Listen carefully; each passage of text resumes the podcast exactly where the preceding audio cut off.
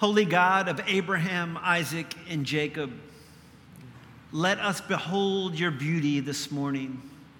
And as we contemplate the vision of your fiery holiness in the burning bush, let us hear your call to walk in deeper relationship with you. In the name of the Father, Son, and Holy Spirit, we pray. Amen. You may be seated. Good morning. Welcome to Church of the Incarnation. We are our second week in a series on Exodus, as you heard from our theme music. At the very core of the Christian faith is this profound revelation that God wants to be in relationship with us. It's very simple, right?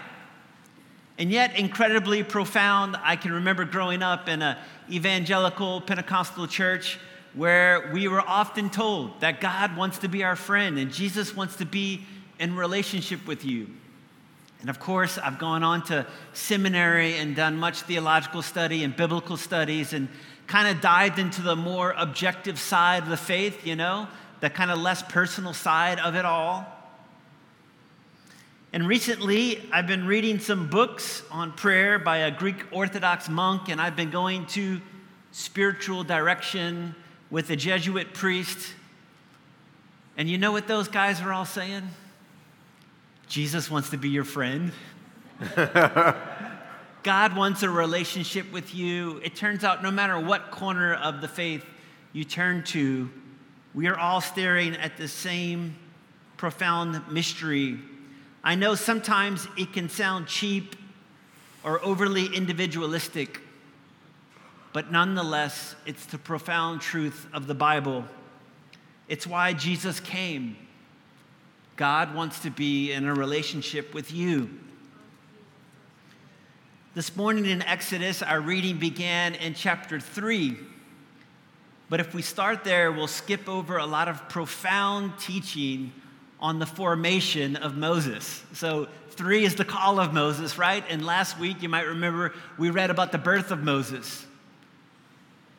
And I don't want to skip over all that formation that happened in between. So, this morning, I want to look at five invitations into a deeper relationship with God through the life of Moses. The great thing about these invitations is that they're for you no matter where you are. I know some of us here today are maybe considering coming back to church, considering coming back to the faith, maybe after a long time. Maybe you're in a spot where you never truly had committed faith to Jesus and you're here and you're exploring it. And I just want to say, if that's you and you're here, we're so glad you're here. And this is a safe community to explore that faith. And we want to encourage you in that curiosity. In fact, we believe that curiosity and imagination are actually necessary for following Jesus. We're not here just to give you all the answers. We're here to journey with you and to kind of help be a guide, but we're still trying to figure it out ourselves. And then if you're here and you've been a committed Christian for a long time, you've been doing this for longer than I have, great. These five invitations are still invitations for you. They're invitations that never go away. So, as the, as the curtains closed last week in our story, Moses was born and then he went to go live in a palace in luxury in Egypt, which was the richest, most powerful nation in the world, right? And then, as the curtains open today on our scene, Moses is a shepherd living out in the wilderness. What happened? How did Moses drop out of Emory and start working on a farm in South Georgia? Well, he killed a man. That's part of the story for sure. In Exodus 2:11 we see one day after Moses had grown up, he went out to his people and he saw their forced labor he saw an Egyptian striking a Hebrew, one of his own people. And he looked this way and he looked that way, and he saw that no one was looking, and he killed the Egyptian. And he hid him in the sand. Now, something that is very impressive about Moses is that although he was raised in the luxury of the palace with Pharaoh, he also has a very strong sense of justice. He's in Enneagram 8, for any of you guys that follow that.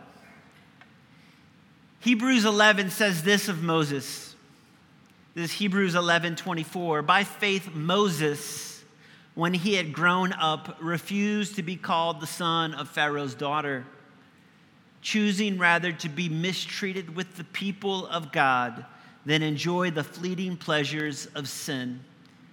He considered the reproach of Christ greater wealth than the treasures of Egypt, for he was looking to the reward.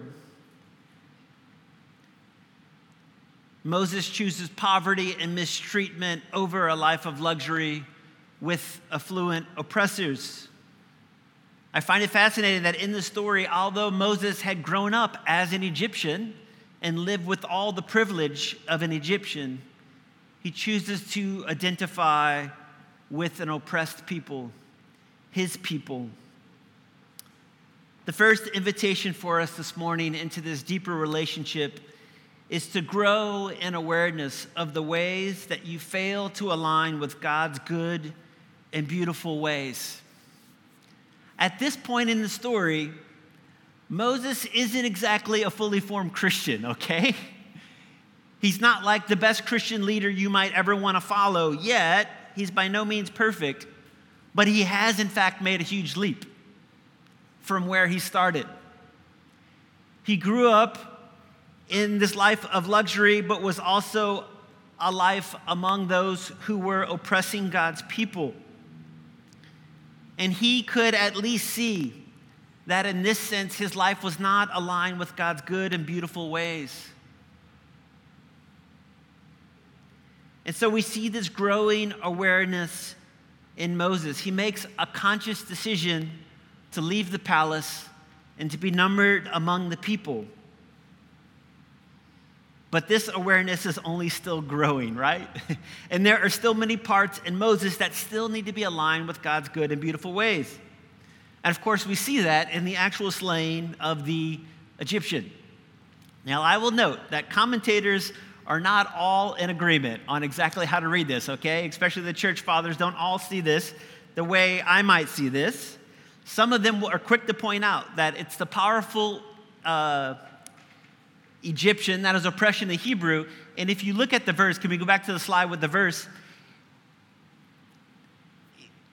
The, he is actually striking, basically, Moses, Moses gives back to the Egyptian what he's giving, right? It says he is beating him. The, trans, the literal verb there is striking. And basically, Moses gives him the same thing. And so some people will see this as Moses is doing something that is actually just to do. Someone is getting beaten, and he steps in and beats the person back. But in this case, I tend to agree with St. Augustine in my reading that Moses is actually killing a man without authority to do so. God hasn't commanded Moses to strike him down. He will tell some people to do that later. And Moses has neither authority from the Egyptian state or from the Hebrew people to enact justice and administer punishments. But I like how Augustine sees it. He imagines that Moses' life is like a fertile field. It's destined to bring forth some really good fruit, but right now, there's some weeds that are growing up in that same fertile soil. And this is what he says But in the minds where great virtue is to come, there is often an early crop of vices, in which we may still discern a disposition for some particular virtue, which will come when the mind is rightly cultivated. This is good news for those of us who want to follow Jesus. Because what it means is that some of the same things that are causing us to sin today could be the very same things that are going to bring fruit in our lives later for the kingdom. And the point is this God has given Moses a strong sense of justice. That strong sense of justice is a virtue. It's God's given, it's there for a reason. God's going to do something with that. But it's also the case that sometimes we step out and try to do the right thing or try to do the good thing. And in doing, in attempting good works, we're actually sinning at the same time.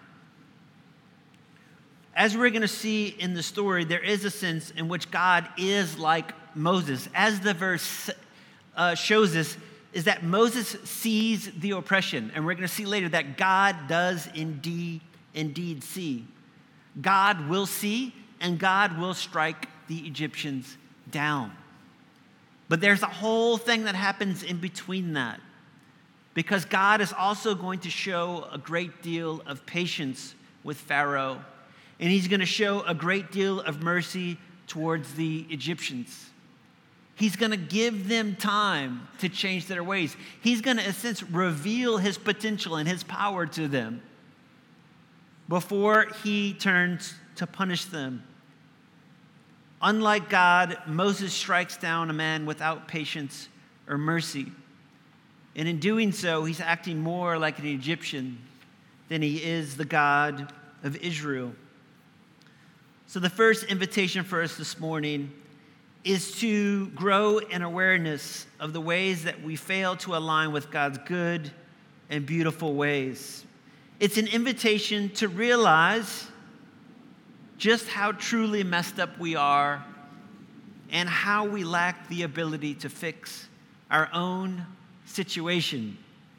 The enemy of your soul has two plans for you in the area of injustice. The first thing he would love for you to do is just to look away and do nothing about it and have a hardened heart towards it. And then, if he can't get you to do that, the next best thing he can do is to get you to hate or to despise those who are perpetrating injustice, so that you then take on their merciless ways of violence. Either way, he wins, and your soul is hardened. Friends, this is the predicament of our sinful nature. This episode from Moses is pointing this to us that even our best attempts to make things right in the world are often marred by our own sinful nature, so that our good works end up being sinful. We end up hurting the very ones we set out to hurt, and we make the situation worse. And so, this is our first invitation recognize not only your sins, but your inability to save yourself in your own power. You need God. By the way, these are the first two steps in the 12 step program for breaking addiction, right? Recognize you're messed up and then recognize you need a higher power. You can't save yourself. That's the first invitation. The second invitation is this to embrace slow formation in hidden places. The question is how does Moses become Moses, the greatest leader of God's people? He wasn't just a great political leader, he was a great spiritual leader. In fact, Numbers 12:3 says this, "Now Moses was a very humble man, more humble than anyone else on the face of the earth." Wow. Wow. What an amazing thing to have said about you. How did Moses get this way? Well, after killing a man, Moses fled to a forgotten place. He crossed the desert and went to a place called Midian. It's the other side of the civilization, it's the other side of the wilderness from civilization. It's a place that's too unimportant for Egyptians to go looking for him. It turns out that no one in Midian cares where Moses came from. They don't care about his learning. They don't care about the affluence of the Egyptian palace.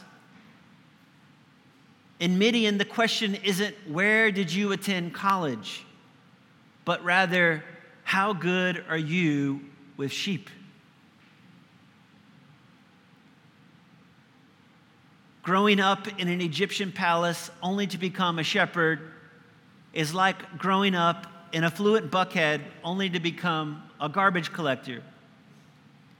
Being a trash man is an honest and much needed profession, but it also isn't the kind of profession that the affluent among us aspire to become one day. Shepherding is a profession that Egyptians look down on. And it's in this hidden place that God begins to shape Moses into the kind of leader that he wants him to be. We didn't see humility in the Moses who strikes the Egyptians, but I believe it's here in the wilderness that God began to shape Moses' heart. In fact, it's in the wilderness where God shaped so many leaders' hearts. And we read it in the Bible about people like Elijah or David or John the Baptist or Jesus. And over and over again, they were shaped in the wilderness. And it's in these forgotten places where God wants to form us. It's where He can teach us what we cannot learn in opulence or when we're in the limelight. In Midian, Moses gets married to a shepherdess, and he has a son, and he names that son Gershom. And Gershom sounds like the Hebrew word ger, which is the word for immigrant or foreigner. And Moses says this His name is Gershom because I have been an alien residing in a foreign land. The Hebrews were mistreated as foreigners in Egypt, but Moses didn't know what it was like to live as an alien there because Moses was always treated like an Egyptian. And so God had to bring Moses to Midian to teach him what it was like to live in the world as an immigrant and to be treated as a foreigner. Anyone here today feel like you're living in a wilderness? Maybe you feel like you're living in a hard place. Friends, I want to encourage you. The wilderness isn't a misstep. Moses isn't off course. The wilderness is where God shapes your identity. He teaches you humility and helps you to identify with those on the margins. So, the second invitation to a deeper relationship with God is to embrace formation in hidden places. And then our third invitation is this to encounter God in the beauty of his holiness. As our reading opened today in chapter 3, verse 1, Moses is with the sheep and he has wandered near what, our, our what the Bible uh, here calls Mount Horeb which is another name for the mountain we might know better as Mount Sinai. And if you don't know, Mount Sinai is kind of a thin place. It's kind of a place where heaven touches earth. It's a place where God encounters his people. And there Moses sees this bush that is on fire, only it isn't being consumed as it should be. And this is a vision of something very strange and very beautiful. The fire is the place where heaven touches earth. God is present in this beautiful and dangerous fire. And it is from this fire that God calls Moses' name. And Moses responds and says, Here am I. And the God says, No, hold up wait, don't come any closer. But take your sandals off because you are standing on holy ground. The church fathers understood this invitation to Moses in a sense to leave the earthly cares behind and to contemplate heaven and for them, the sandals are a symbol of something that is dirty and something that is dead. So, literally, these sandals are made out of leather, they're made out of dead animal skin. And so the call to Moses to take off what is dead and unclean on you and to contemplate the beauty and the holiness of God.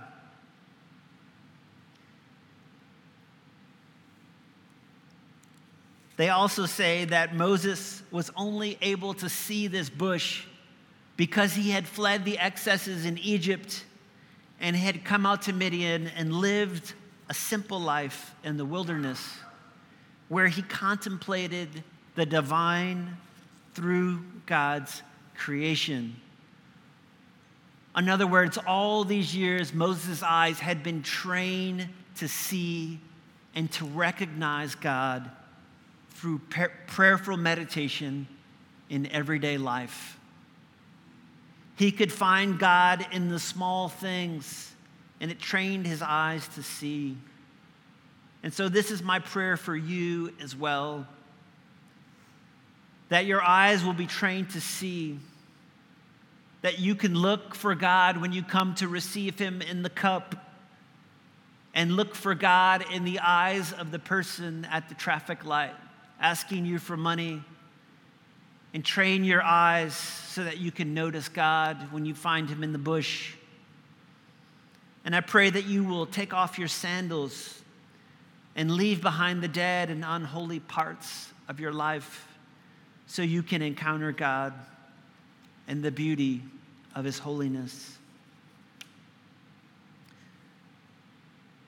The fourth invitation is the invitation to be called and sent.